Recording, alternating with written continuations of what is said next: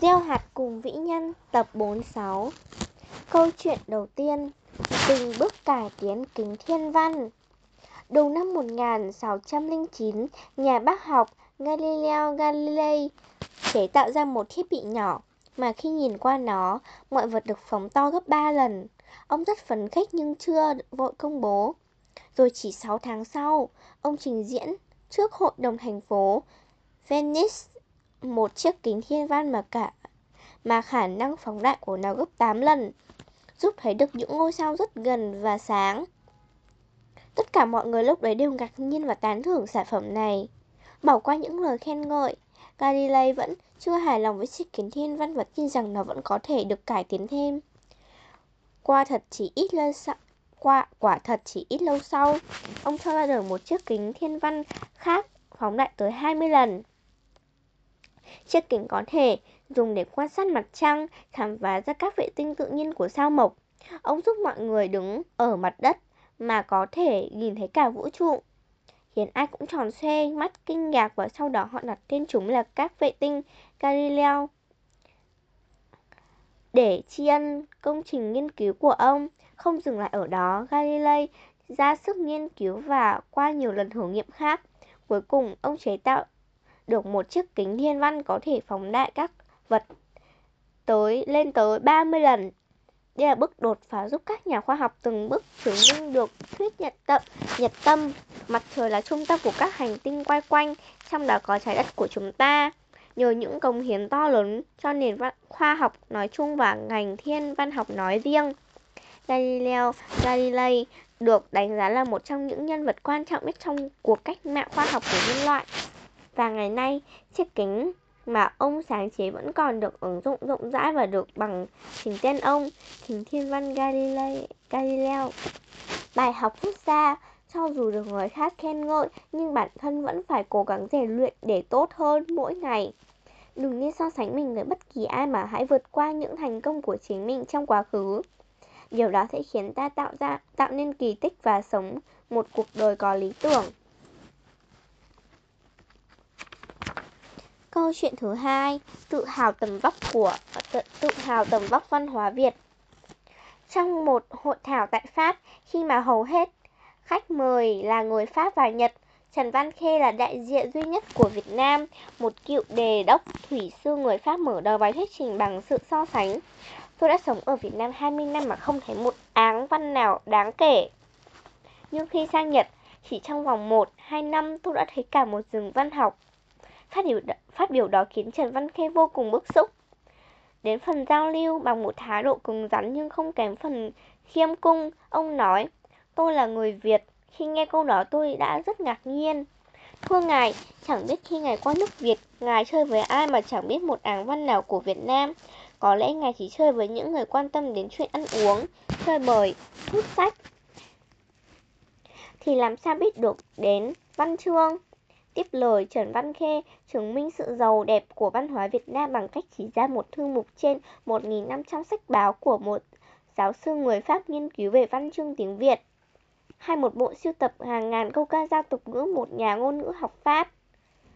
Ông còn đưa ra những câu thơ Núi cao chi làm núi ơi, núi che mặt trời, không thấy người yêu, hay đêm qua mận mới hỏi đào, vườn hồng đã có ai vào hay chưa? Để cho thấy văn chương Việt Nam cũng giàu tính nghệ thuật khi mượn hình ảnh thiên nhiên để nói thay tâm tư của con người. Đặc biệt, ông còn khiến cả hội trường trầm trồ khi kể lại những tích truyện về tài ứng đối văn thơ của bậc hiền tài lỗi lạc Mạc Đĩnh Chi khi đi xứ nhà Nguyên. Trước những minh chứng hùng hồn của Trần Văn Khe, vị diễn giả người Pháp phải lặng người thán phục, đồng thời gửi lời xin lỗi đến tất đến đất nước con người Việt Nam. Bài học rút ra là người Việt Nam chúng ta tự hào vì văn hóa nước nhà cũng giàu đẹp, không kém bất kỳ quốc gia nào. Mỗi người cần có sự tìm hiểu nhất định về văn hóa dân tộc để thêm yêu và bảo vệ vốn quý của cha ông để lại. Mà để làm được điều đó, một trong những cách tốt nhất là tiếp xúc học hỏi trong những môi trường lành mạnh với những mối quan hệ lành mạnh có cùng mối quan tâm.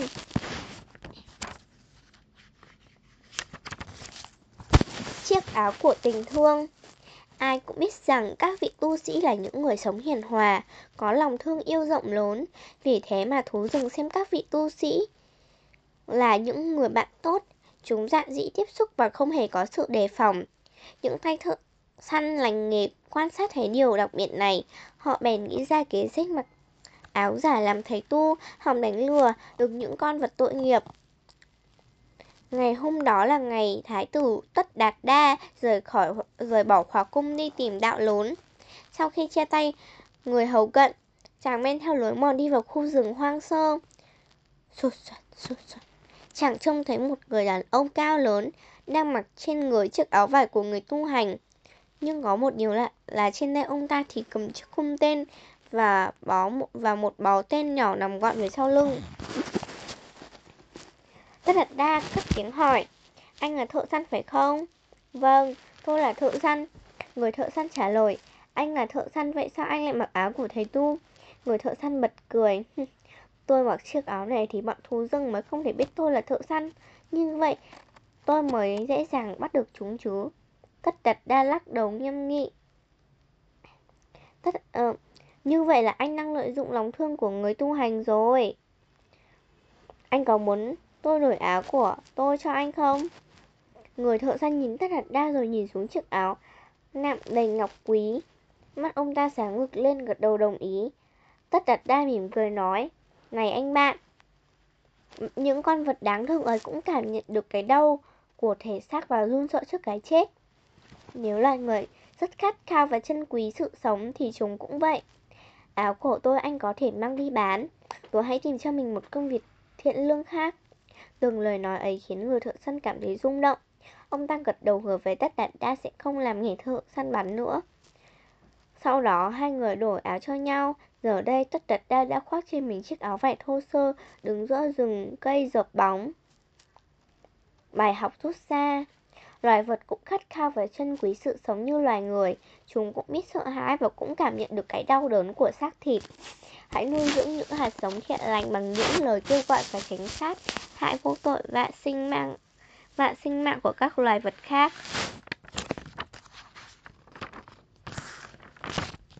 Câu chuyện thứ 5 Con trai của Thủ tướng Dương là con trai của Thủ tướng Phạm Văn Đồng Vào năm 8 tuổi, có lần cậu bước về nhà với bộ mặt sưng vèo như bị ong chích Mình mẩy cháy suốt quần áo lầm lem cắt bụi. Cha cậu thấy vậy nhẹ nhàng hỏi Con bị làm sao thế? Cậu nghe hỏi tới, miếu máu trả lời Con, con, con bị bạn tám đánh. Thì ra là cậu gây gổ đánh nhau với bạn cùng lớp. Cậu bạn ấy là con trai của chú sửa xe ở đầu phố. Người ngoài nhìn vào, chắc ai cũng đoán rằng người sửa xe nghèo nàn ấy sắp phải gặp rắc rối to với ông thủ tướng. Nhưng kết sự... nhưng kết quả lại khiến mọi người hoàn toàn bất ngờ. Ông Phạm Văn Đồng gọi chú thư ký đến và nhờ rằng, Cậu hãy đến nhà chú sửa xe đầu ngõ. Thay là tôi xin lỗi gia đình bác sửa xe. Con tôi đã chót dại gây hấn với con họ.